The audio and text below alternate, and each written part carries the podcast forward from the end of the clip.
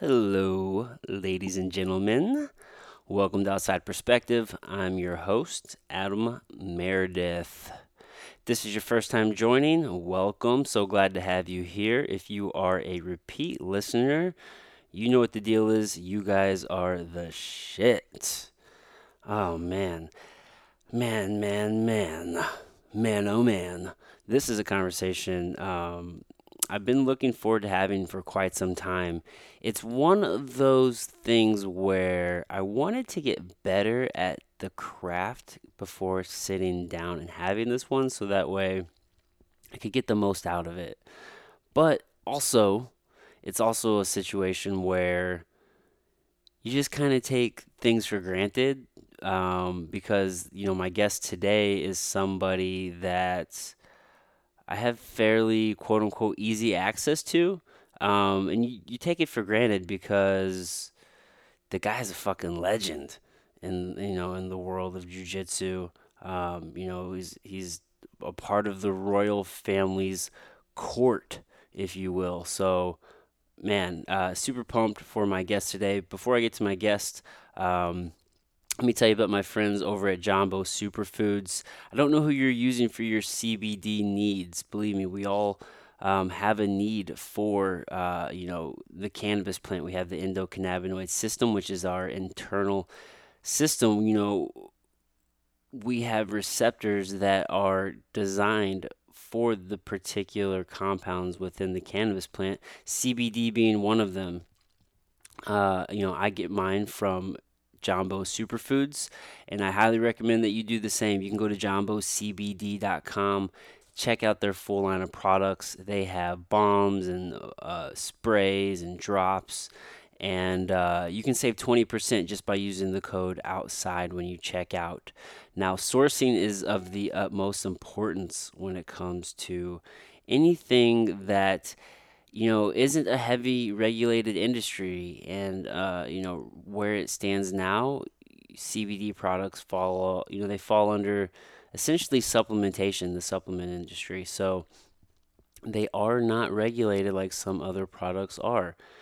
Because of that, it's important to make sure that what you're using is safe and it has been tested for its purity and its quality, which is exactly what Jambo does. Um, probably the number one reason why I use their products. You know, everybody over there at the company is just a rad human and they are on a mission to provide the best you know quality products that they're you know that you can buy. So that's why i use them and i think that uh, you guys will get a lot of benefit from them as well. So go check them out. Go to jambocbd.com use the code outside at checkout and you will save 20% off of your entire order. Now to my guest. I told you I've already sparked. Uh, blah, I've already been talking about him some. Um, I sit down with Professor Rodrigo Vaghi. He is a black belt under Rickson Gracie, the legendary Rickson Gracie. And uh, man, we have an excellent conversation. This is definitely not the last time I will be sitting down with Rodrigo, and I look forward to more conversations in the future. Um, ladies and gentlemen, welcome to the show, Rodrigo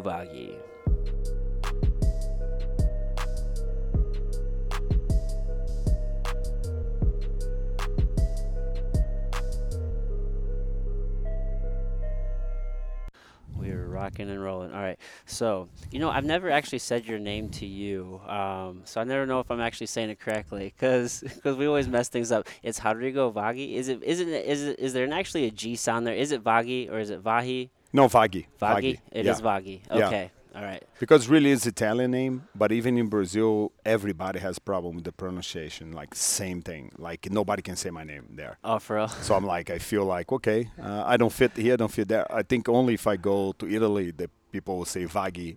Oh, exactly how it is. Okay, so it's Italian. So, yes, so yes. your ancestors moved to Brazil mm-hmm. from uh, Italy. From yeah, uh, a little before uh, Second War. Okay. You know, like as the, the, the whole thing started building up with oh. Mussolini and all of that, and my dad just born, so they decided to go to Brazil and register my dad in Brazil, Oh. so he wouldn't be exposed to all of that, and, and they'd be stuck in the middle of the, the Oh, whole really? thing. So yeah, Did you ever hear stories about that time from like your grandparents or your parents? a little bit, yes, a little bit. You know, my my my grandfather was an opera singer, and he uh, died when I still pretty young because he died in a, some stupid surgery. You know, in a sur- uh, what's supposed to be a easy procedure Like a at the time Yeah. was 78, so he died like doing a stupid surgery. He had some complications, and Mm. You say 78? he was 76. Oh, okay. it, but well, the year he died was 78. Oh, okay. Yeah. Okay. Yeah, it's hard to get surgery when you're when you're older, like like Yes. we, like we were just Yes. talking about. Like your body just doesn't recover the same. Totally, totally. It's a, it's rough. It's rough. Yeah, yeah. So you started competing. I, I wanted to like jump in where we were like right Uh-huh. where you started competing judo uh, judo at six, Yes, and that was your first martial art. yes. Were my first martial arts. I used to swim and do judo. Okay, so what got you into judo? Like why? Uh, my dad, my dad being always connect with martial arts. You know, he always loved martial arts. He did karate. He did, you know, when I met, he already did judo. Uh, he had a really good friends. My dad played volleyball, but on the volleyball, he played beach volleyball and play play on the field. Play for the, the the Brazilian Olympic team too of volleyball. Uh-huh. But they used to all hang out together. So at the beach, late, later I went to find out that he used to hang out with Carlson Gracie and all the guys, and the people of the Ah. volleyball used to hang out together. The judo guys, they all used to be at the beach, so they all used to know each other, Mm-hmm. and, and that's kind of how I started. And I th- I believe that at the time he thought that was a good starting point for me, Mm-hmm. you know. And the first judo class that I had it was a straight after kindergarten kind of a school studio. So, So- I go to from the school straight to the judo, and my family got me later. So that was to be. Okay, I did that whenever I was a kid, but it was for karate. I- Uh-huh, I think uh-huh. karate was like the big American thing for Yes, like the yes, longest yes. time. Uh-huh. Yeah, I would get picked up immediately after school. The studio was right next to the school. Uh-huh. I would just go straight over. Um, so, how long did you do judo until you actually transitioned into jujitsu? Well, I did judo uh, all the way to 16 to 17. Okay. you know then i uh, then as i got introduced to jiu-jitsu there was in the reality a friend of mine who used to train with Hilson Gracie. Uh, you know, I was very competitive, did very well in judo. Uh, never got to international anything, but inside of the, the Brazil competitions, I was, you know, very successful. Win uh, state championship, things like that. And then uh, uh, this friend of mine started showing me some movements of jiu-jitsu Uh-huh. and I got really curious about it, and uh, and I told my dad, I said, "Oh, well, you know, uh, João, this friend of mine, showed me the, some movements, and I would love to know more about jiu-jitsu. Do you know anybody?" And my dad said, "Yes, I'm really good friends with Master Helio, Oh wow. and I know Carlson and everything. Where do you want to go?" And at the time, uh, Master Helio used to have his school underground of a rowing stadium. Uh, it used to be really a, kind of a, like look like those old traditional boxing gyms in the Yeah. in the dark in the dungeon. alley. Yeah, in the dungeon, exactly like that. And then he said, "Oh, I can take you there." And I said, "Okay." And he took me there. You know, I did a class, and uh, in some way, I got, uh, you know, beat up. You know, because I really, on my age at the time in judo, I was just crossing over everybody. Yeah. You know, So you're state champion. You won, Yeah. You've been. How long? So when did you actually have your first judo competition? Like, were you? I think they started like here. You, you start with the smaller competitions of judo. Yeah. There you go, and they, they run in the city and Mhm. things like that. And that's where I started.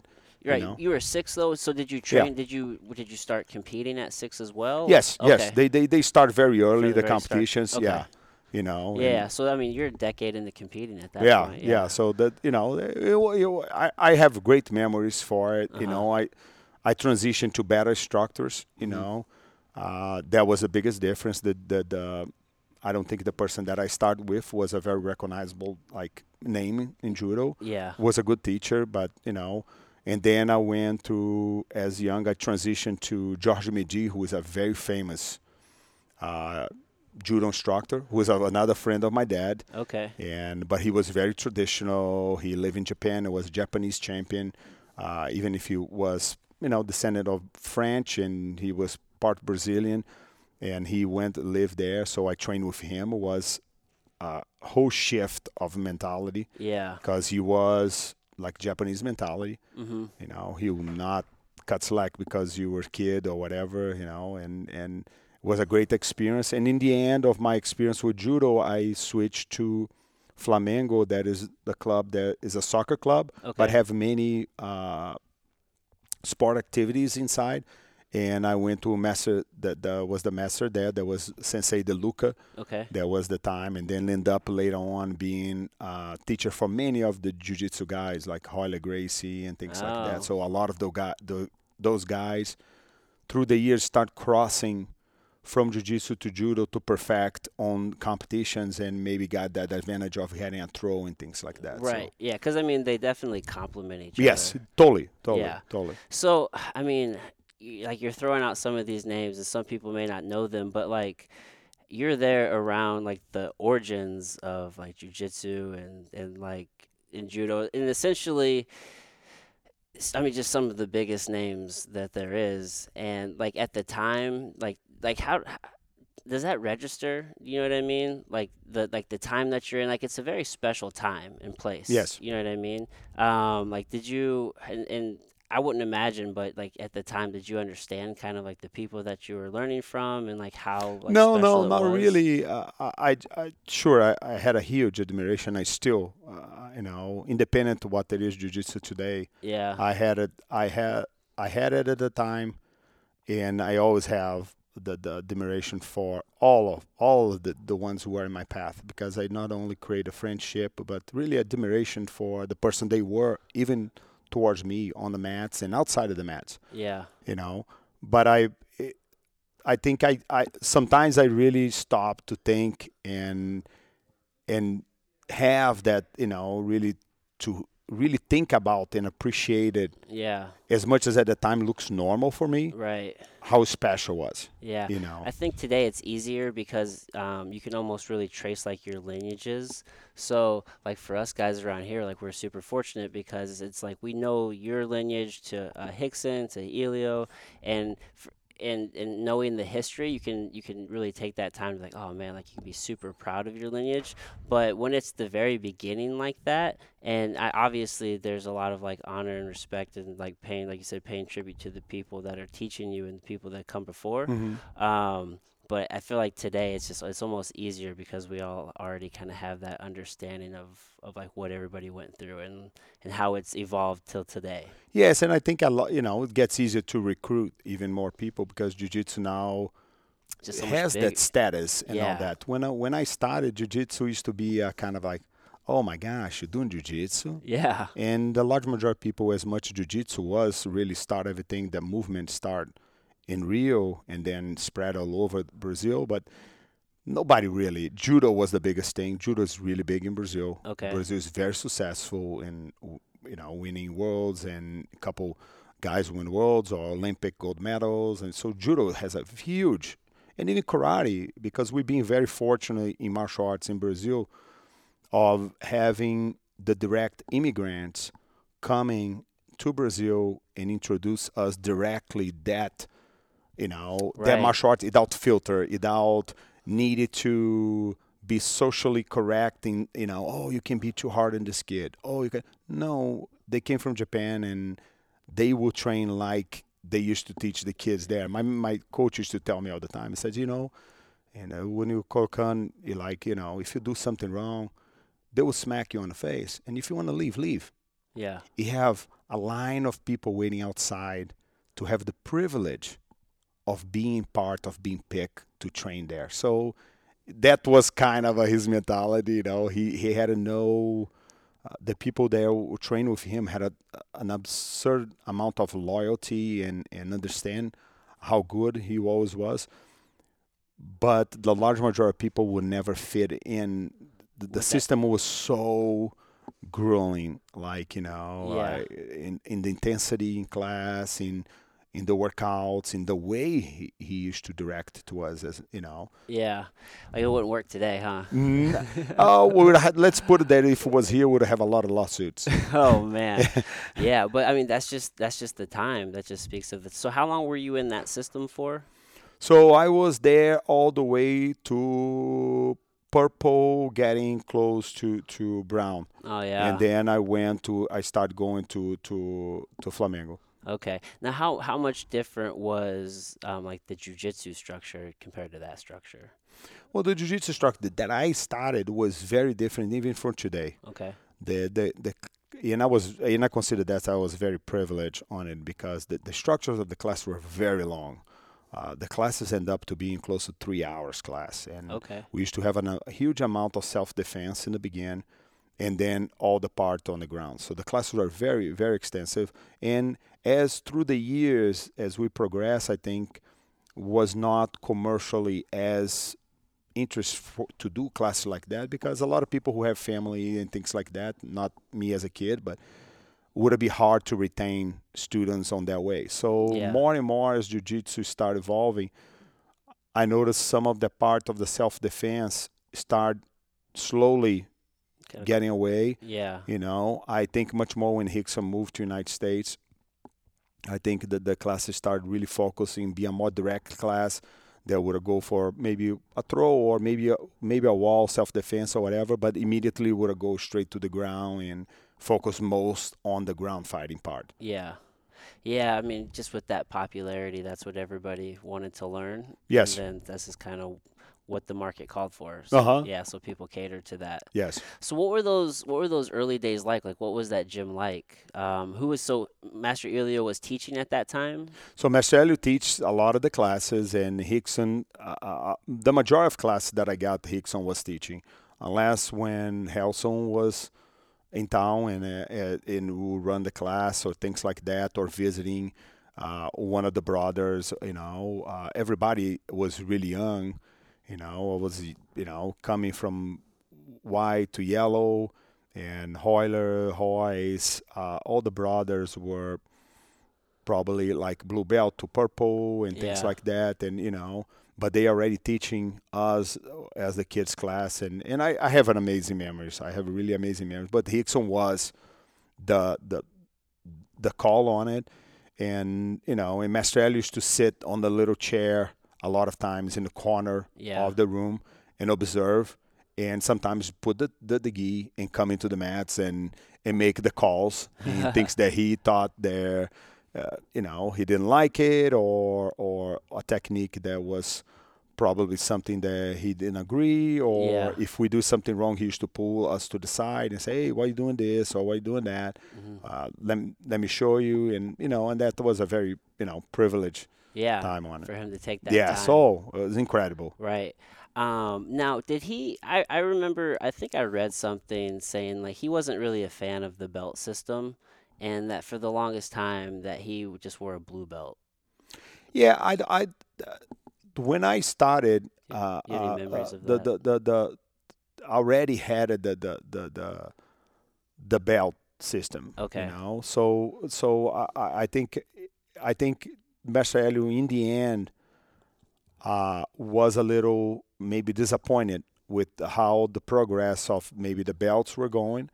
And uh, you know, because my time was Marcelo used to be, you know, the jiu-jitsu used to be very direct. I remember a couple of my friends who were ahead of me and and won the black, you know, got a black belt and things like that. Marcelo used to do Dudu. That is a great friend of mine who used to train with Hicks, and I was one of my good friends that used to be Rickson's best student, Marcelo Behring, who unfortunately died. Is somebody that I really have dear in my heart, and uh, and and some of those guys were like you know as good as they were in training. Marcelo used to. I remember Dudu when he won. He said, "Hey, you go to the competition as black belt. If you win, you can keep it." Oh, So it was, and he won the whole thing. yeah. So, but that that's what it was. You know, uh, the belt system used to be much tougher, Yeah. much tougher, much tougher. Like tougher to get pro- uh, Pro- to get promoted, you could be winning everything. I remember in blue belt, I was v- for sure was one of the belts that I not only compete the most, but I was very successful in everything that I was competing. and probably was one of my longest belts. Yeah. You know, it's like, so it's kind of ironic, you know. And then Mastrelli promoted me to to purple, and then from then on, you know, uh, the, the, I think Rickson was in Brazil and had Royler Hooker. Then I got the brown, and then later on the the, the, the black. So Okay. So how long? Um, and, and not that time really matters, but um, like what was like what was that length for you? Um, from Uh, if I if I put the time, because I, I think one of the tricky parts in in jiu-jitsu is that everybody count from the time they started Mhm. and not the time they are active. Right. That's so true. You, you what I'm saying? The guy's like, oh man, I've been doing jiu-jitsu for 20 years. Uh, no, you've been in class 10 years. right. But you think it's like a country club that you punch the card and that the clock start ticking the day you started. No. No. If you don't show up for a year, that year doesn't count. No. Yeah, you'll lose it. Yeah, You really you do, know. So so I have even people that I got in kind of a uh, you know not arguments, but really in in conversations about that because I said you know like I went to the military, so and I have you know between injuries, collarbone broken and foot and all of that. I got eliminated at least three to three and a half years of the period of time there Mm-hmm. that I got my blue belt. You know that I was probably what six, 16 going to 17 Yeah. and my time that I got my black belt that was 25. Okay. Yeah. So, I mean, yeah, because when the body's recovering, I mean, you're not training. Yeah, you, you're not training, so there's no reason for me to tell that I'm if I'm not coming to the school and not training, Yeah. or that's still counting as time that I'm doing jiu-jitsu. I disagree with that. Yeah. Yeah. What about those guys who just like come and just watch class? Uh, you, have count, that, Does that you count know. for something? yeah, yeah, I exactly, if it exactly, exactly. No, on, on my time it didn't. You know, Yeah. I, I knew they have some guys who who maybe because of their position. Uh, uh, what I admire is that it doesn't matter how hard you work, and doesn't matter if you're the top competitor. Like I have many friends of mine that are, are, so successful, and and or the average guy who competes sometimes, or the guy who never compete. But everybody was forced to put a, a huge amount of dedication and time Yeah. into the learning process. Yeah. I don't care if it was the guy who, who does privates or whatever. You know, I I did very few that I had opportunity to do with the Rickson. God knows, uh, like at the time, if I knew it, I would have do it like once every day. Yeah. because it was not, you know, like. But at the time, it was not, you know, hey, I'm doing once a week with the Rickson, and then he came to United States, and I stopped uh, doing with him. But you know, but it's like like you know but th- even with them they still require a, a huge amount of dedication Yeah. you know they would have rolled with the instructor if it was Harley teaching or Hooker teaching they will do the technique and then the instructor will push them in the end roll a little bit see where they're at so still require you know Yeah. all this dedication because i think that that's the biggest thing Yeah. today Yeah, and especially um and I don't know, it seems like they're even like on as like professors and instructors, they're very like active and involved with it seems like the students and, Mhm. and constantly kind of monitoring their progress. Um, now with the with the way like jujitsu's kind of gone, it's it's very like sport jujitsu. Um, you have like a lot of guys that will um, like they'll just kind of like train jujitsu and like competition may not even be like a part of it and they just like just the art of just like learning all the different aspects and training. Were there a lot of guys like that back in the day? Um, was that a thing to where people just just did jujitsu um, would never like any intention of ever like competing or using it? No, I, I think I think everybody. I think the aspect at the time much more because we had an extensive part of self defense. right Everybody would do it in the case of, hey, I'm feeling more confident. yeah And I think as you get into it and you start rolling and start getting comfortable hey, maybe I will try the competition. yeah You know, sure, does, didn't have it that that mindset that we have today because it's so big. There's so much recognition, so much status yeah that a lot of people want to do it uh, for the status too right when something doesn't have the, the doesn't produce any kind of uh, image or put it out there i think less people will be you know inclined to hey i'm going to dedicate to something that nobody cares what it is yeah you know because at the time that's what it was when you start jiu-jitsu people are like what What is that? Why It's are like, you doing oh, that? Oh, what is that? Oh, oh, it's a choke. Oh, oh. Yeah, yeah. Now it's just so much bigger, right? Yeah, and, and and the quality, you know, I think because of the size, attract more and more athletic guys who are who would be incredible in any sport, yeah, you know, and and and that no doubt the level is just like you see guys now today. They're, you know, on, my time, big big guys used to be really overweight, Mm-hmm. and they used to have a very dominant slow game and things like that. And you watch today these heavyweights. Oh my gosh, those oh, guys move fast. yeah, man. Totally different athletes. today. Incredible, incredible, Holy cow! incredible. Have you seen this kid Gordon Ryan? Yes, yes, yes. He is amazing. Yeah, he's amazing, and you know, and I think has a lot that how Renzo created the things into the into the school now. There, you know, I, I I admire so much as somebody that I always look up to. At Renzo is not only as a as a mentor or instructor, but a, a, as a friend, and and the way that he teaches and all that. He's he's incredible. So yeah, he's created something very special up in the Northeast. Yes, he did. Yeah, Yes. yeah. He has quite a few students. Yeah, no surprise on it. He's just he's just always been incredible since Yeah. I know him as you know as a kid from surfing and being a Quebra-Mar, that is a, a a beach in the entrance of uh, of Barra da Tijuca. Okay. You know, so a lot of us we used to hang out there, you know, and, and go surf and things like that. So Yeah. So what were like? What was a typical training day like back? You know, back in those days, was it? I mean, you would train. It sounds like a lot of time spent on the beach, surfing, doing different things. Like what? Like what is everybody doing? Yeah, so the, the, the training normally used to consist, most of the trains used to be at night, and most like at least on, on, on, on the Gracie School that we're at, and most of, during the day used to be mostly private. Okay. Then later on, they started opening some classes at noon and, and some class uh, even much later, I think Saturday at noon and things like that. But on weekends, nobody would even want to really talk too much unless it was something specific for a competition or something like that. Mhm. But the busier classes were definitely evening classes Okay. at the time.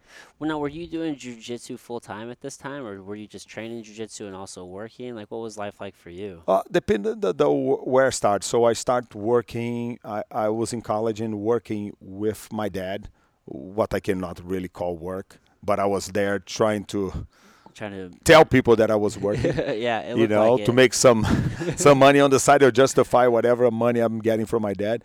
You know, and then I still training. Sometimes I will go at noon classes and at night.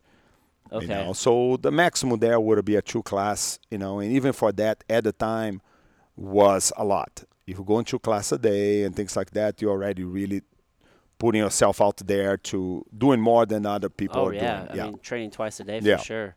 Um, and then so you're working, you're training. How long were you doing two a days, or actually, how many days a week was that? Like five days a week? No, no. Uh, normally it was uh, one day and the next day won't have it, the class. Okay, so, so, if like- we let's say that we have the class, I think it was Tuesdays, Thursdays, and later on Saturdays that we had it. Okay. And uh, and the night classes are always evenings, so used to be very similar. What I try to copy the schedule. There used to be Monday, Wednesday, and Fridays technique, with some positional sparring in the end yeah. and and Tuesdays, Thursdays sparring, full sparring straight, and Saturdays the same way. Okay. Now, were um, uh, were all like submissions legal back? You know what I mean? S- Now with with IBJJF and the rules that Yes. they put in place, um, was it always like that where you know there's no heel hooks or no reaping or no knee bars besor- like below certain levels? Yeah, heel hooks I I I seen before, but nobody used it because it always used to be illegal Yeah. from the sport. Okay. Uh, foot locks used to be a very look as a very uh, cheat kind of not technical movement. okay. Same thing with wrist locks. So wrist locks, I, I I remember wrist locks coming a little bit later. Uh huh. on it and you know and and and I think it got more a jump start on it because of the self defense aspect. But with the foot locks, he, it always was part, but it used to be look, oh, this guy's not very technical. Oh, okay. So he is his way out is go for foot lock because he cannot do anything else. yeah. You know, like I, I remember goes to competitions where somebody got finished in a foot lock and the stadium boo Oh, really? the guy 'Cause because he not- finished in a foot lock. Yeah. It just know? looks at, looked at, as dirty. Yeah, yeah, it looks like you know, oh, okay, he cannot do arm bars, he cannot do triangles, he cannot do chokes, and so he goes into a foot lock because he ca- cannot do anything else. Yeah. You know? Yeah, some people still feel that way. What are your thoughts? What are your thoughts on the leg game today? No, I, I like it. I, I, I just the, I like it a lot. I just the the, the I think my my the concern is there the game extremely shift to, to just one side Yeah. and turns to only legs, legs, legs, legs, and we we discourage people to be a complete. You know, it doesn't matter if you like legs, but I think if you just go and, and compete, and that's the only thing you do, Yeah. even if you are successful, uh, um, I'm not saying it's, it's proven that it's highly successful because you see, you know, the the, the, the guys now, they're incredible, you Yeah. know, and uh, but I think even for a spectator, as as I can admire whatever because I watch and I still love it to watch it. Uh, the competitions and, and uh, much more than Nogi, you know, because really is where the heel hook, heel hook will play Right. in Abu Dhabi, some of the Polaris or th- some of these other competitions. Yeah. I still admire, but sometimes it, it is cool to see the transitions on a back take, and, and, you know. So I think I think Abu Dhabi would be the one that I like the most to watch with, because everybody's so well prepared there that it's not so easy to just hunt for foots the whole time. Yeah, the competition. I mean, to make it to that level in that tournament, then yeah, Yes. you have to be really, really good. Yeah, So, the, the level there is incredible. Much more today, the same as jiu-jitsu.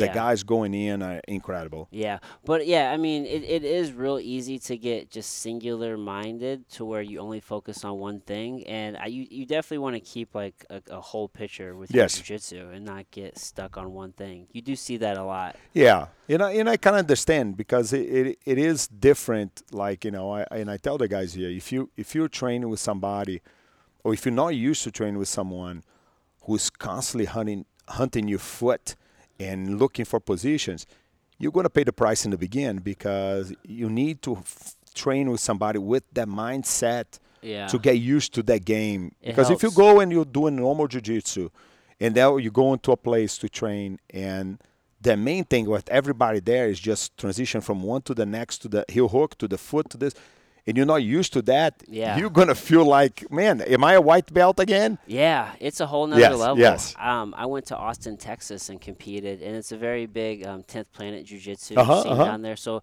lots of legs, a lot of no-gi, and um, just this. I think it was in March, and I went with a guy, and um, just the whole time he was just searching for a knee bar, just the entire time. So there are definitely people out there, even if it's not a part of your main game. I def- it definitely helps to at least to have seen it and trained it a little bit, so you know how to at least the very um, minimum like defend it. Yes, being able to recognize and anticipate a little, you know, be Yeah. a little bit ahead of. Yeah, yeah. Um, so, uh, what are your thoughts on kind of there's like this emerging scene in jujitsu of um, of the uh, like the submission only as opposed like no points submission only a little bit longer rounds. Like have you have you seen these like, Yeah. like the EBI usually formats? Uh-huh. um, like what are your thoughts on those? Like do you have a preference? Or like if you if you had to choose between you know like the IBJJF like the point system or like the longer rounds and like no points and submission only?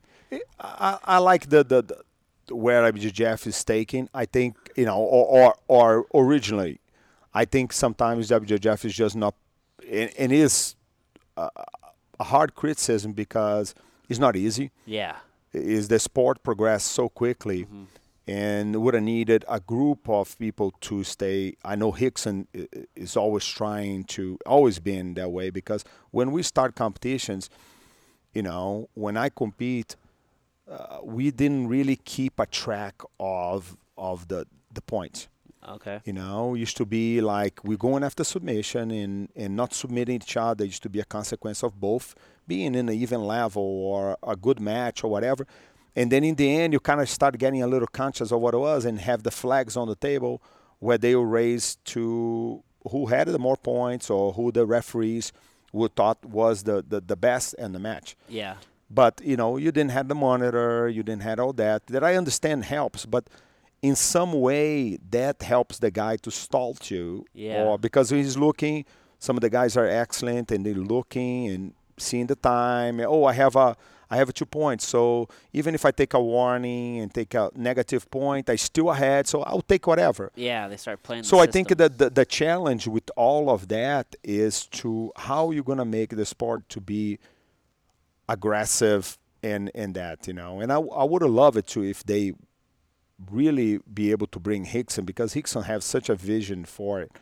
You know, eh, even in IBJJF, he he would be able to implement that vision and they would utilize him as a hey what do you think here you know okay let's cut this position off and penalize this guy because he's being 50-50 for for five minutes Yeah. you know and then you know or some limitation that if you if you are in control of a position you can only hold that position or make something happen for 15 seconds something like that yeah, they will force you to okay i got it but i got to evolve Yeah. immediately you know and i know you have with basic positions like cross side and things like that but have a lot of more complicated positions with lapels and things like that there it's forever it really know? is. yeah I mean, if they get if if they use your your, uh, your lapel against you, or like you said, the 50-50 position. yes I got stuck in a 50-50 position and the guy was just cranking and cranking, but it's like you're not doing anything. We're just like stuck here right now.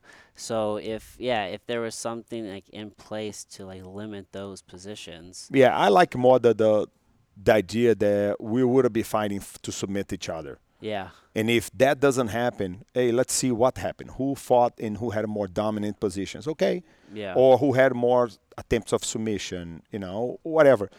But I think the, the submission should be the, the, the, the most important. You Yeah. know, I think that that's the, the fun of getting to the end of the game is is what we trying to achieve. Right. Yeah. I mean, to get somebody to tap out, right? So yes. Do you, so. What are your thoughts on? So, is it very important to you to get the takedown, or like, are you? Because some people like to make fun of people who pull guard. Um, Yeah. Like, what are your thoughts on people who pull guard, or like, is that is that acceptable to you, or like, is it better just to be on top in a more dominant position? I think it's acceptable, but if it's a choice that you're avoiding something, I think it should be penalized.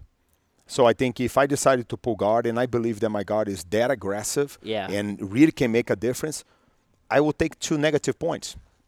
oh, yeah. I mean, if, if Because if you cannot do stand up, uh, or you decide to do stand up and take a risk of losing those same two points, but maybe maybe not falling into the guard that you wanted. yeah, but I think should I have even if it's a minus one point or something there, but okay, if you pull in guard, you taking the responsibility of being the, the aggressive into the game, you know, Yeah, yeah. because you're doing something that you're avoiding. So why not?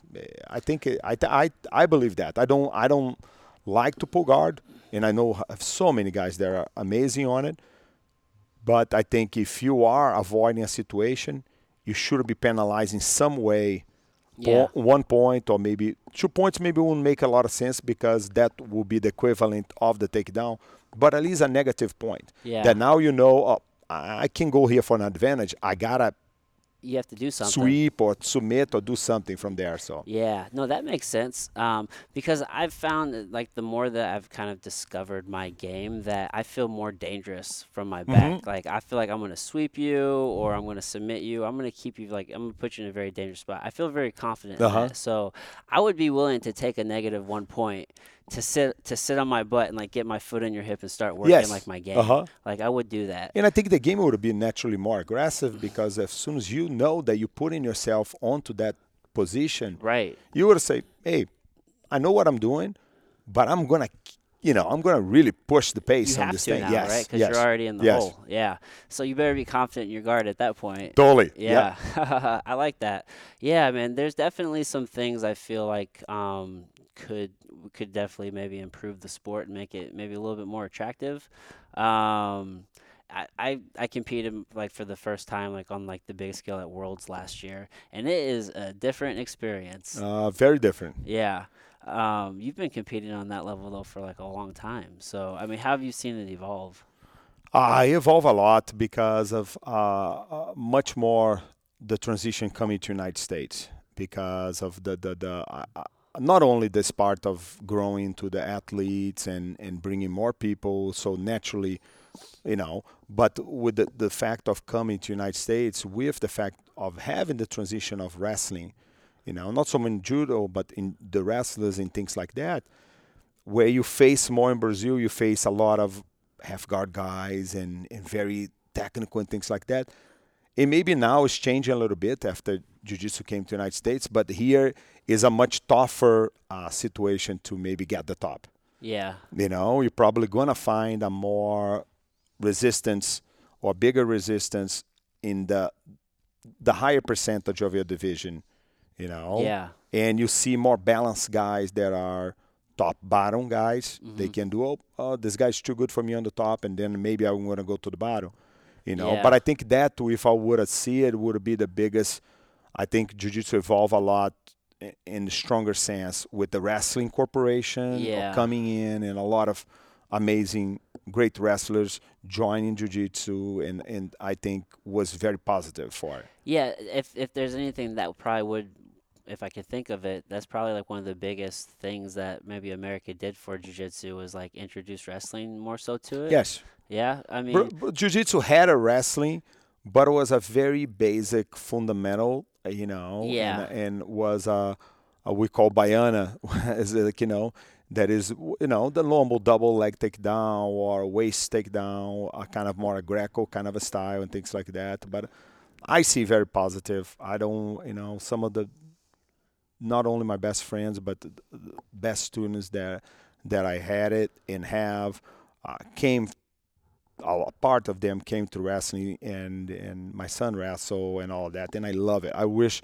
the only the only thing that I had is that uh, you know is that I wish that I grew younger yeah, here yeah. or came younger that I could have learned wrestling here because Right. I I love it. I love the sport. I Oh, love it. It's it's really it's a easy identifying yourself with. One time you like grappling, Mm. identifying yourself with wrestling is very easy. Oh yeah, I started as a wrestler, Mhm. and um, it definitely it was like I always explain it as like my first like movement language because a lot of times like we call these different things different names. It could be the same thing, but somebody will call it different. So like some people call it an arm bar, some people call Yes. it an arm lock, Mhm. right? But it's the same thing. Yeah. And um, so I always relate things to like wrestling terms in my mind, and it's a very natural transition just to go into into jujitsu. And even now, I've been con- I've been coaching kids jujitsu now with um, with Tracy for Yes. just over two years, and you're seeing these kids go into wrestling, and you know like now jujitsu is having a direct effect on like high school wrestling across the country Mhm. because you just have this different feel for grappling and angles and, and a different way to control the hips, and it's it's like changing that whole scene now. Yes, I had many kids who came out from never wrestling before. We had a couple here, and and other kids younger, depend of the, the age there, but then they transition to wrestling and they got like, where did you wrestle before? I said, ah, I never wrestled before. I did jujitsu, Right. and it's like, oh my gosh, you like, Yeah. They look at it completely yes, different. yes, yes, yes. Yeah, um, and I, I think of, of Tracy's son Hickson. Uh-huh. mean, obviously, he's been doing jujitsu forever, and then now he's just like a killer wrestler. Yeah. A lot of that's just all jujitsu. uh huh. Yeah, so it, it really changes things. Um, how? So when did you come to the states? I came to the states uh, to start teaching '97. Okay. So I opened the school. There used to be uh my first school in '97.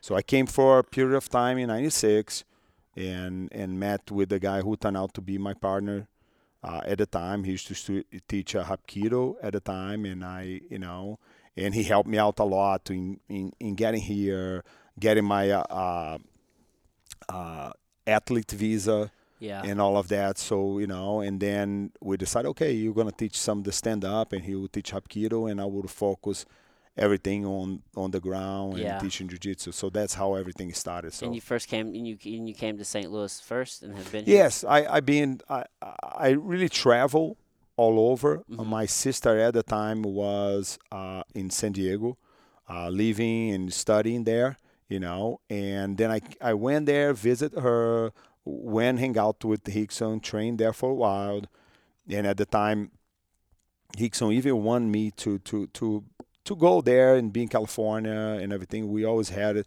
not only the master student relation, but we had a friendship going outside. I had many times that I had no ride going home, and I used to I used to jump on the. I remember Rickson used to have this old caravan. It used to be like a Chevrolet, and old uh, wagon and brown. It used to be with load with papaya boxes. Oh yeah. Yeah, and I he would see me or I get out of jiu-jitsu. He's like, "Oh, do you have a ride home?" I said, "No, I'm going to get the bus."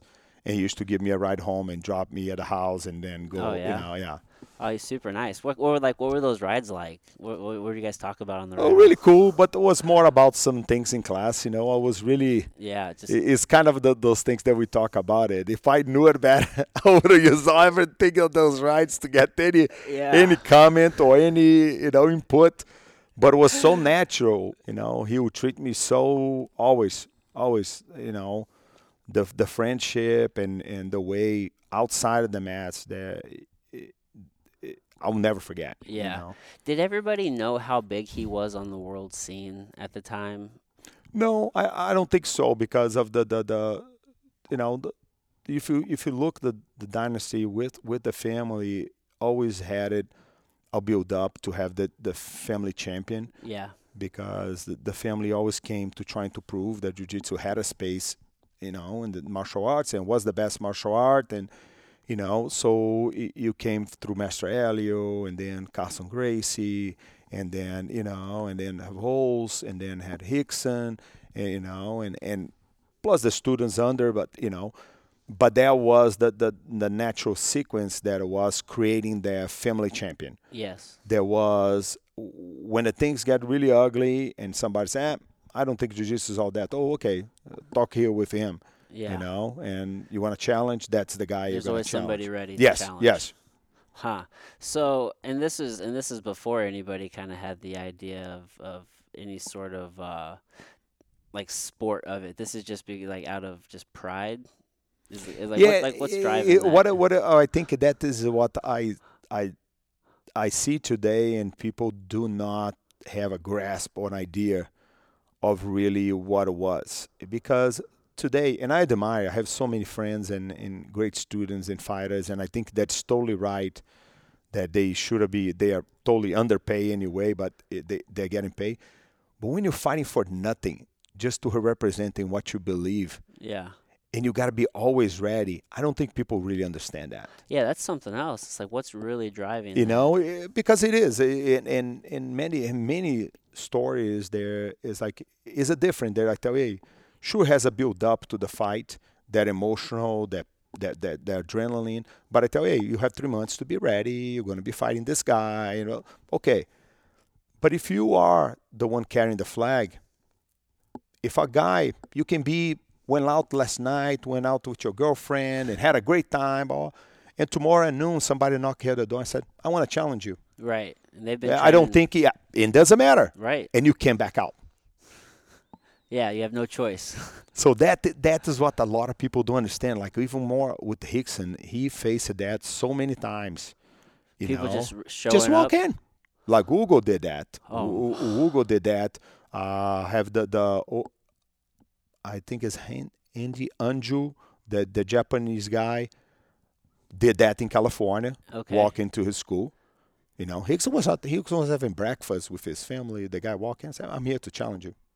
He just has to and you got to do it. You got to do it. You can't be oh, we're gonna make set up on time. It's like because it's all about the pride. And if you say, oh, it's not now, they go, oh, see, Yeah. I knew it, man. I knew it. yeah, I knew you were soft. You- So yeah. you know he can be prep.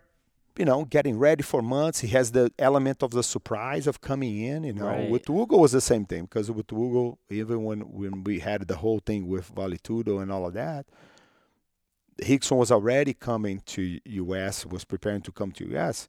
And Hugo at the time was, you know, the the head, the big guy for for Luta Livre.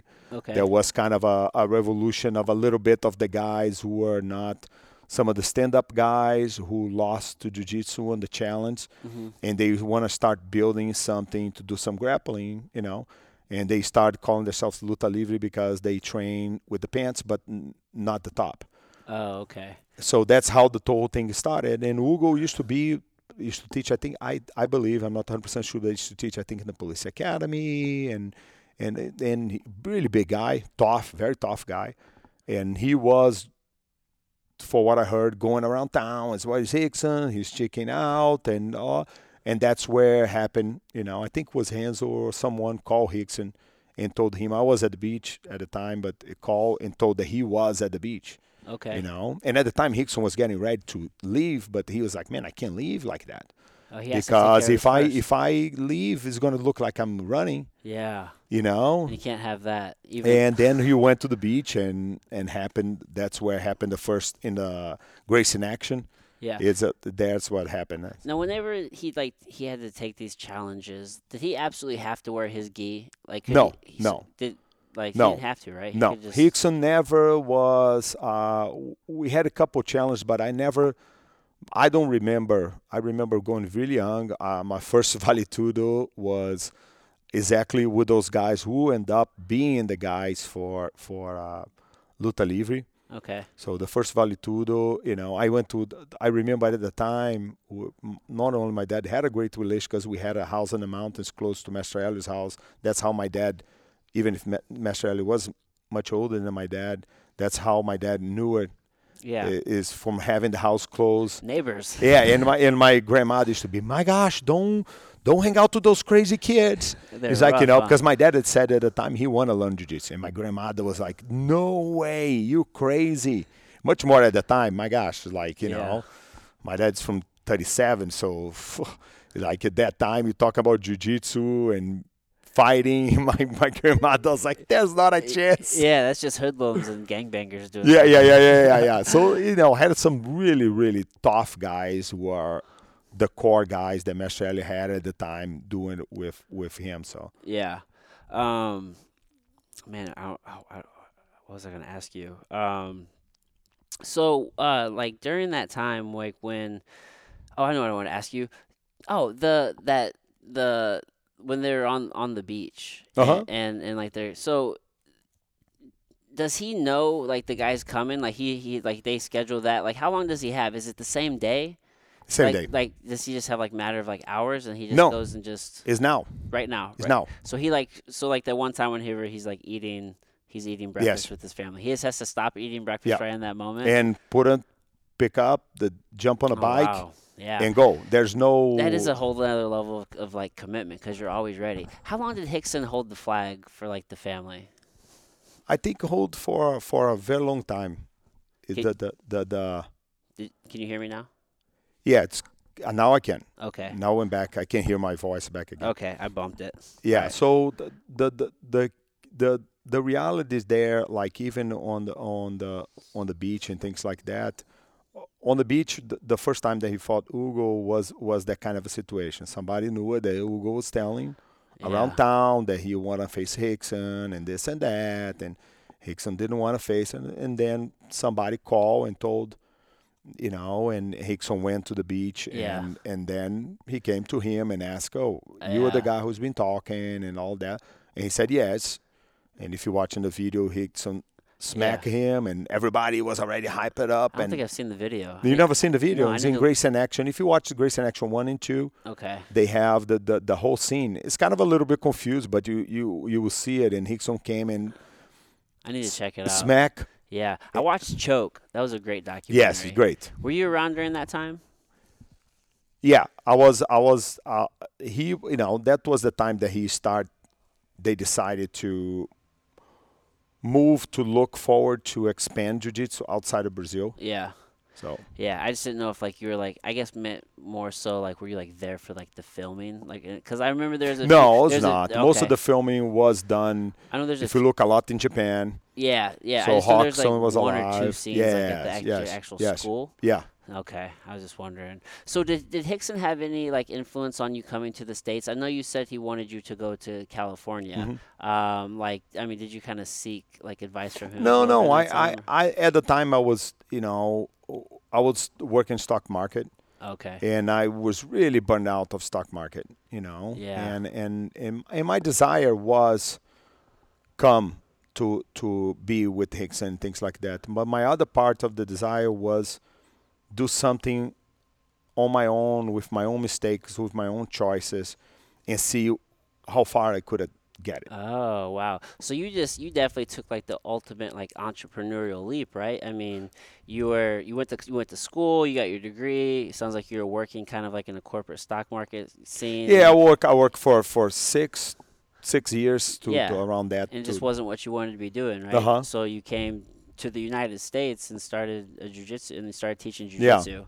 Yeah, like yeah, it's a big crazy transition. I don't think were at you the time my family was a big yeah fan of, but uh, were you nervous? I was very nervous. Yeah. I had a, I remember having nightmares in the flight Yeah, because I barely speak English at the time. Uh, you know, very basic, more asking for food or buy something, but I really didn't. So I'm kind of imagining myself resolving problems of the day by day stuff, you know, yeah, and and but make me grow a lot. Like I, I think sometimes people don't realize how difficult it is, you know, like even for the most basic things, getting an argument on the phone because your bill was a little higher or something, and the other person from the other side starts speaking really fast, and you're like, Whoa! Yeah. boom, hang up, and okay, I gotta prepare myself and call back again. You know, yeah. like. because you have because you're like thinking, what do those words mean? Oh, uh, and, and, and more the person thinks that you really know the language, they will naturally pick it up and start speaking faster, or they will they will shift from a subject that is maybe related what you talking about it, but then you lost totally track what it was the oh what you know I, Yeah. I remember being I used to tell I tell my kids that they used to be the funniest thing is those automatic uh, that you gotta press one for this or press two for that. And I used to press zero 50 times so I can hear again what choice I need to make it. Yeah, So I was like, press one for this, press two for that. For the, I was like, I didn't got anything. Zero. Repeat, go to the main menu and press again. Yeah. And I was like over and over and over and over. yeah. and Well, over. I speak. I the English is my first language, Yeah. and I do that. they just go too fast, man. And English is such a weird language because like one word can have multiple meanings, yes. and I can. It's just so. It's just so confusing. It's very confusing. Yeah, I, I want to learn other languages, and sometimes, and maybe it's just an excuse, but because I learned English first, it almost makes it harder to learn other languages because the structure is a little bit different. No, we really don't. Uh, don't think so? eh, No, I think the challenge is the same. I think the challenge is the same because the structure for Portuguese is totally different. And and that I think is the one of the most difficult transitions for everyone who wants to learn the language there. In the beginning you want to think in your native language Yes. and translate it to, to whatever you, you think other words will fit in the language that you're trying to learn. So for me it was thinking in Portuguese and translating in my mind and trying to say in English, but then everything goes wrong. Right. So you can't, you know. And Right. I, I remember somebody, I don't know if I read or somebody told me that, that you truly only learn a language when you were two things and you start thinking through on that language, but you have your first dream Mm. in that language. Yeah. And I re- I never forgot it was my first time that I had a dream in English. I'm like, what the heck is just going on? It's like what? I was like, what? As Yeah. pop out of bed. It was like you know, what was a, a surreal kind of experience for me, I you know, bet. because before it was always you know natural. Somebody said this or that in Portuguese and whatever, but I never forgot that was my first. I was Yeah. like, maybe now I learn enough. No, I didn't. yeah, yeah. I think that's my challenge is just to, to stop thinking in English and just thinking in like in the way of like the structure of the language because like the rule structures of English is just it's backwards from everybody else's. Yes, the verbs and how you position the verbs into the sentence. Like, you know, Portuguese will be very more similar to Spanish and French. Exactly right. You so know. like if you understand Portuguese, it's probably a little bit easier to understand Spanish or to understand Yes. French or one of those other Romance Uh-huh. languages. So in that sense, you can you can learn like five languages. Yeah. So fairly easily, just because the structures are the same. Uh huh. Uh huh. With English, like the structure's completely backwards. so I'm having a hard time just like breaking those rules Yeah, and yeah, just yeah. like learning the new rules. The rules. cool is that i you got to approach in in a fun way. yeah. So then you don't feel like you know. For me, it was uh, in some way. Sure, I put myself into that situation because nobody forced me to come and and shift my whole life. But it, it for me it was a matter of survival. You Yeah. know? I was like, uh, I better figure it out. So I watch ESPN with subtitles. That's what's my my biggest friend. Okay. Or I'll come to class and say something, and somebody, "W- w- would you mean that? and I'm like, yes. and I try to memorize for that. But I still, I still like. It was not too long ago. You know, I I will say something or was arm. I used to say that the armpit. I used to say arm pivot. Arm pivot. And then my son was like, "What?" And I was like, you know, and that's the fun because when you have your kids correcting you, that's pretty bad. yeah. so I tell them, I said, when you can speak more than one language, you come talk with me. you Right. know? Yeah. Yeah. Then we have some. Then we have something to talk about. Yeah, but it, it's funny. I never took that, you know, offensive or things like that. My my best friends and everything always make a little joke. I can see people make a little smirk, smile that I said something that was not really fit Yeah. because I still sometimes or try to translate a joke from Portuguese or something like that and Yeah. going through Portuguese to English and people look at me and say, What the heck you just said? My kids tell me all the time, uh, this can be good in Portuguese, but in English doesn't make any sense. That's so funny. yeah. It's, it's some things just don't don't translate well. Yes, yes. Oh man! So when you got over here um, and you started your school, how long was it before? I know you said you kind of had a partner when you first started. Yes. Um, how long did that partnership last before it was, you know, doing what you're doing? Kind of. So the the, uh, the the the partnership uh, end up he ended up moving back to Brazil. okay. and somebody else, a really nice guy, took over uh, the the part of Hapkido, you know, and what was a difficult uh, uh, transition because I was building jujitsu a lot and working a lot, and and the Hapkido was not getting the same uh, recognition or the same support, so I felt like as much as the guy was uh, amazing guy, the jujitsu was carrying everything by itself yeah. you know so i'm like man you know i'm working double here you know trying to keep this thing up when nothing's being generated on the other side you know Right. so i'm going to need all those other hours so i can do more classes and in the end doesn't make a lot of sense Right. that i have somebody teaching something else that is not really even if it was less it's not a big deal Yeah. but, you so know kind of but if you have out. six students you know it's not really doing much. Or, yeah, Yeah. yeah, and it's hard because you know uh, the area was a, a expensive area. Was here down Manchester too on the 141, and uh, the rent is already a big chunk on it. So Yeah, yeah. I mean, it's an expensive area. Yes, area. yeah. So, so kind of you then from there is just, I mean, kind of a no-brainer. You just kind of have to transition to what people are wanting to learn, Mhm. right? Which is jujitsu.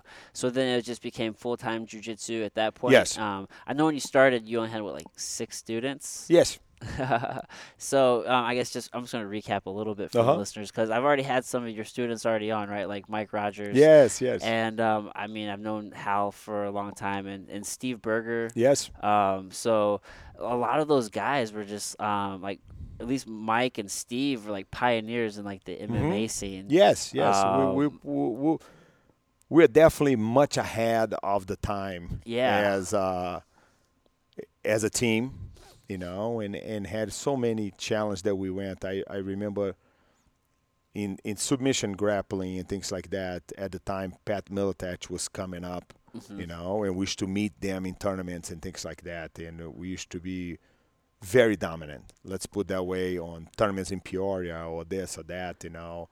And uh, so it used to be a, a, a a great time, you know. I, I really didn't had it that many students at the time because I was very hardcore Yeah. and uh, that's the way I came through, you know. So I didn't know it a lot of any other way.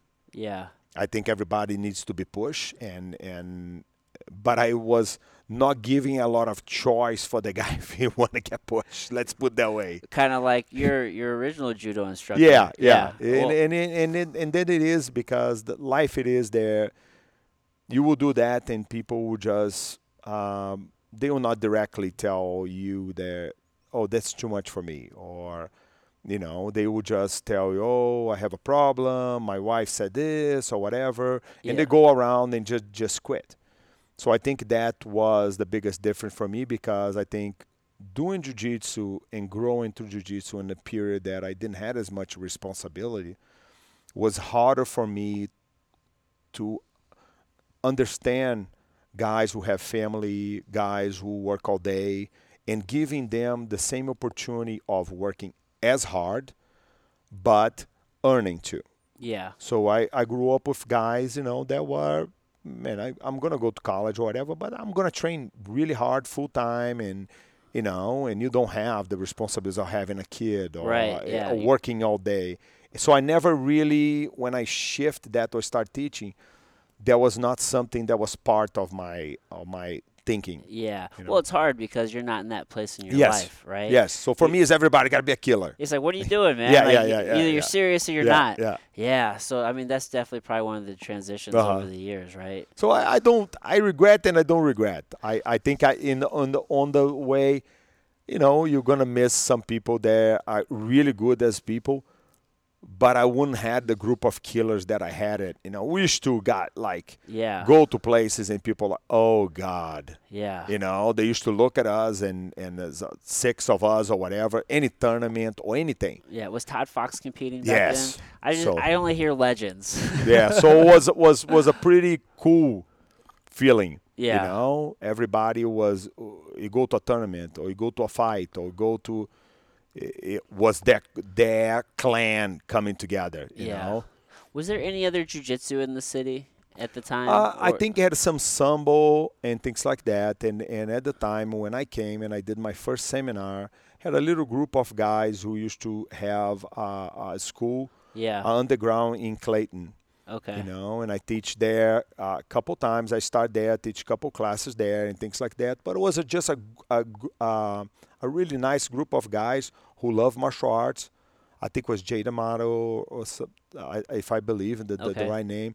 Yeah. And he used to have, and he used to bring people and teach and things like that, nice yeah. and all of that. And that's where I think they had it. They used to bring a good friend of mine that was Megaton Dias oh yeah. to do seminars at the time, sometimes in town. And then when I came, Megaton said, "Hey, and I'm not doing more seminars because that's now your your town, and you Okay. know, and things like that." And that's where I think was the only one. I th- I know they had some guys who used to do sambo or things like that. Yeah, yeah. I know I sat down with with um with JW right, Uh-huh, and I know uh-huh. he was doing some sambo, and um, I wasn't. I don't. I was from a time perspective, I wasn't sure like when that overlapped with Yes. you being here or not. Mhm. Um, but I mean, obviously, there's like there wasn't really anybody else in town doing any sort of graphic. Yeah, I remember people had no idea really what jiu- everybody thought that was Japanese jiu-jitsu. Yeah, So when they walk into the school, and then UFC, more UFC comes in, they think jiu-jitsu was UFC.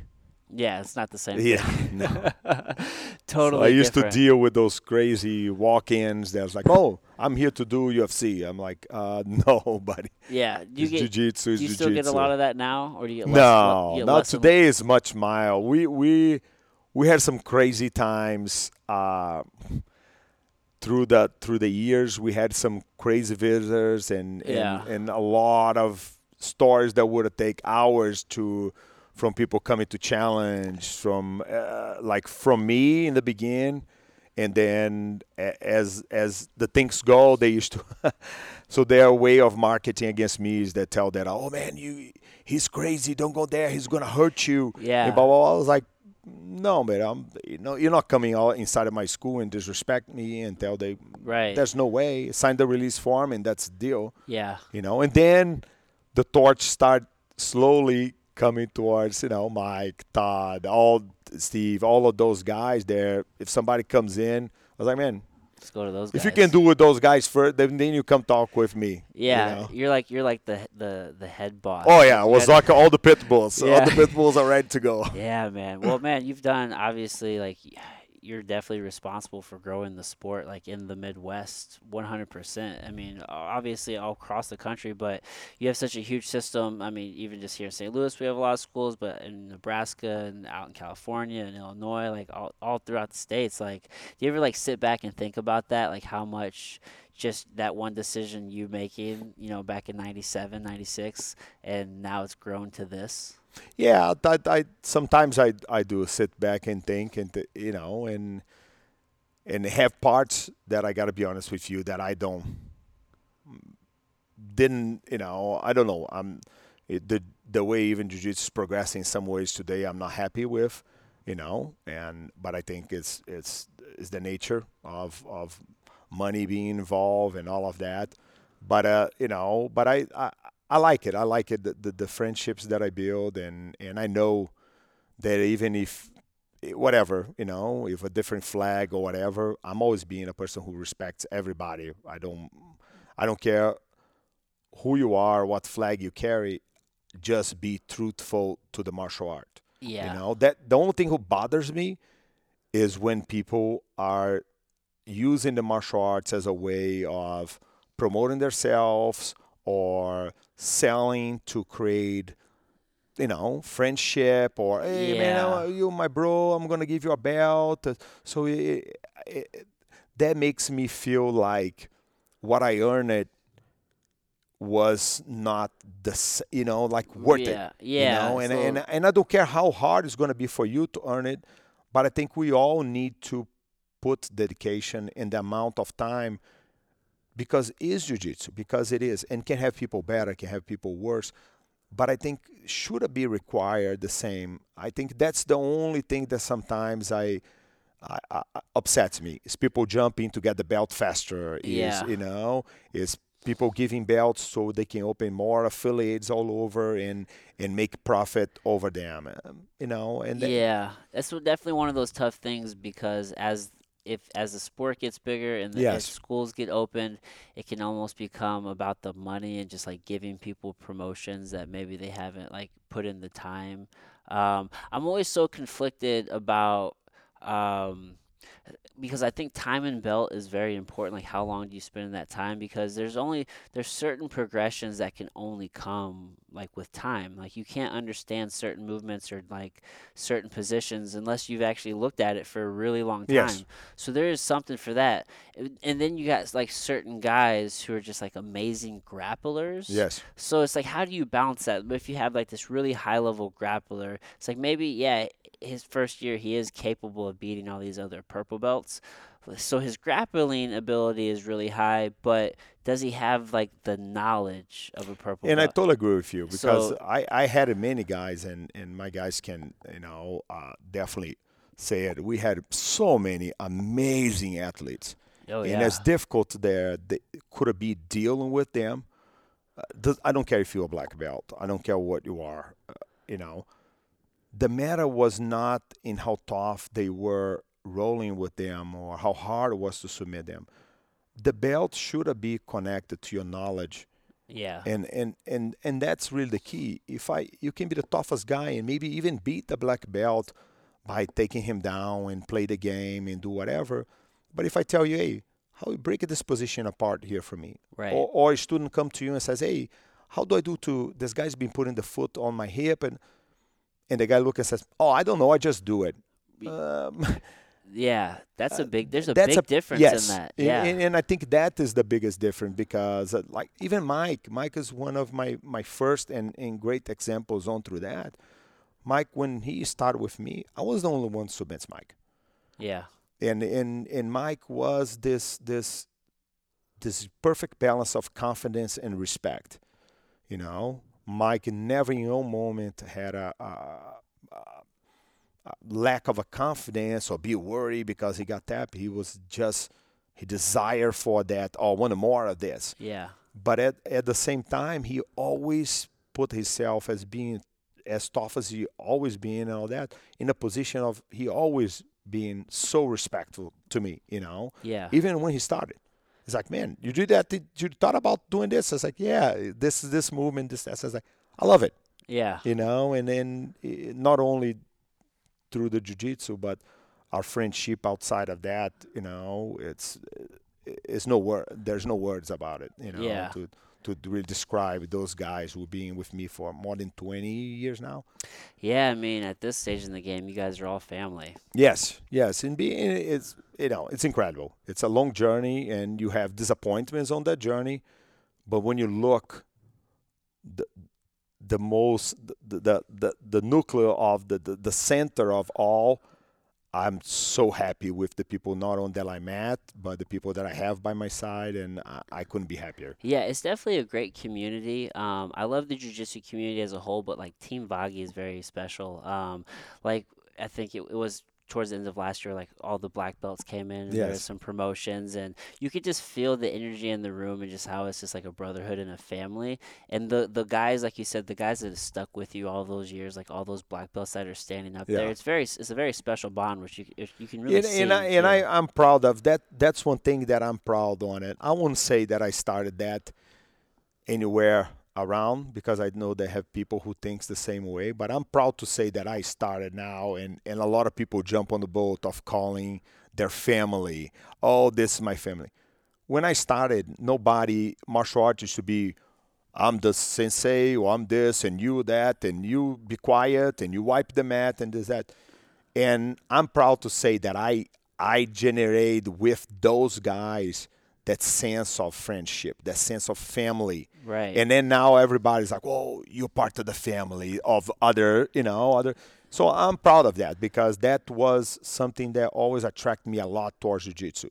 yeah. Was the bond and that admiration that I have with, I still have with friends of mine that I look so much up to, like Saulo, Renato Barreto, Vini in Brazil. I have I have some guys that I I always, uh, not only as our friends, but you know like competitors and example of how they they do things and all of that. So it's it's always people that I look up to a lot. So Yeah, yeah, and I mean the community. I mean, there's there's no shortage of just um, just like amazing humans in the community. yes, and they have some amazing people. The same way have some yeah. lost souls in the middle. There are those as well. Yes, yes. Everything in between. So, well, Professor, I really appreciate you taking the time today. Uh, we'll wrap this up. I won't take any more of your time. Um, I do want to leave um, like the floor to you. If there's is anything you want to, I don't know, maybe like promo. If you, I don't know if the gym has any sponsors, or you know, just tell the folks, you know, how they can come train and check out the gym and, and, and look you up. Yeah, if anybody wanna wanna check it out, the the gym, we have our website that's www.teamvaghi.com, and uh, you know, and I have I have uh, I have two guys who who really have the sponsors that I have there on the wall. You know, they helped me to create this facility here. You know, and and uh, the the Superior Building Group and and Mike Whalen, who owns the the Whalen Custom Homes. Uh-huh. They, you know, I couldn't done the, the, this location without the help of those two and many other people. Uh, You know that. Yeah. You know how our com- our family is, and you know uh, if I started with from Rob Stone to the, I, I will never stop. You know, from the guys from Omaha who help to put money to buy the mats and this is it, it's just an incredible community of friendship that uh, that push and pull each other in moments. th- I think that's the biggest thing for me.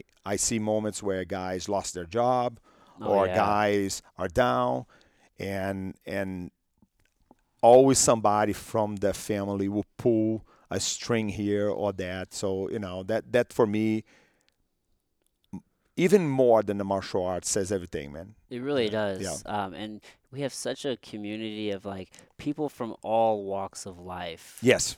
Do Yes. like do this thing. Yeah, I'm finally I finally understanding what Rickson told me years ago. Then when he he came to me and said there, what some people I think take out of content that jujitsu was for everybody.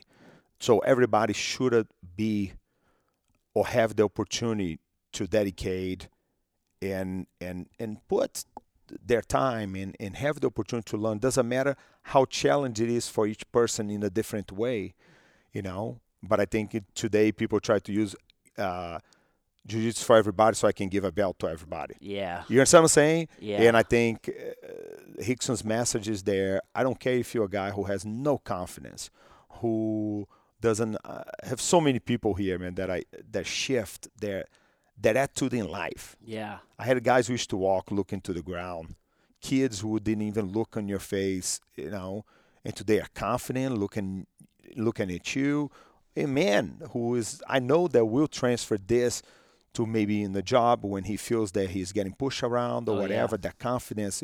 So I think that I took me took me a little time to, to understand that, you know, but it's never too late. I still have time, I hope, to keep learning. You Absolutely. know, yeah, yeah. So Absolutely. that that's for me is a, is is something that I think from jiu-jitsu that is really special for me. Yeah, absolutely. It really, it really can be for everybody. Yeah. Absolutely. Well, we'll we'll end on that note. Sounds good, All right. buddy. All right, everybody. Until next time.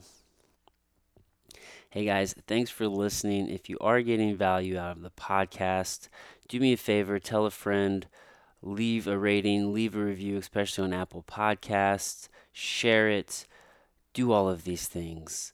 Um, also, go check us out at imposedwill.com. This ep- this episode and every episode is brought to you by them, us, me, my company. Um, we are here to build a community and to help others uh, strengthen their mind and help give them the tools to, to be their best selves and to live the life that they want to live. So we have a full line of apparel out now. Uh, that is how we are fueling the mission. So go check us out. You can also get on the mailing list and stay up to date with everything that's going on. So until next time, guys, I will see you then. Mwah.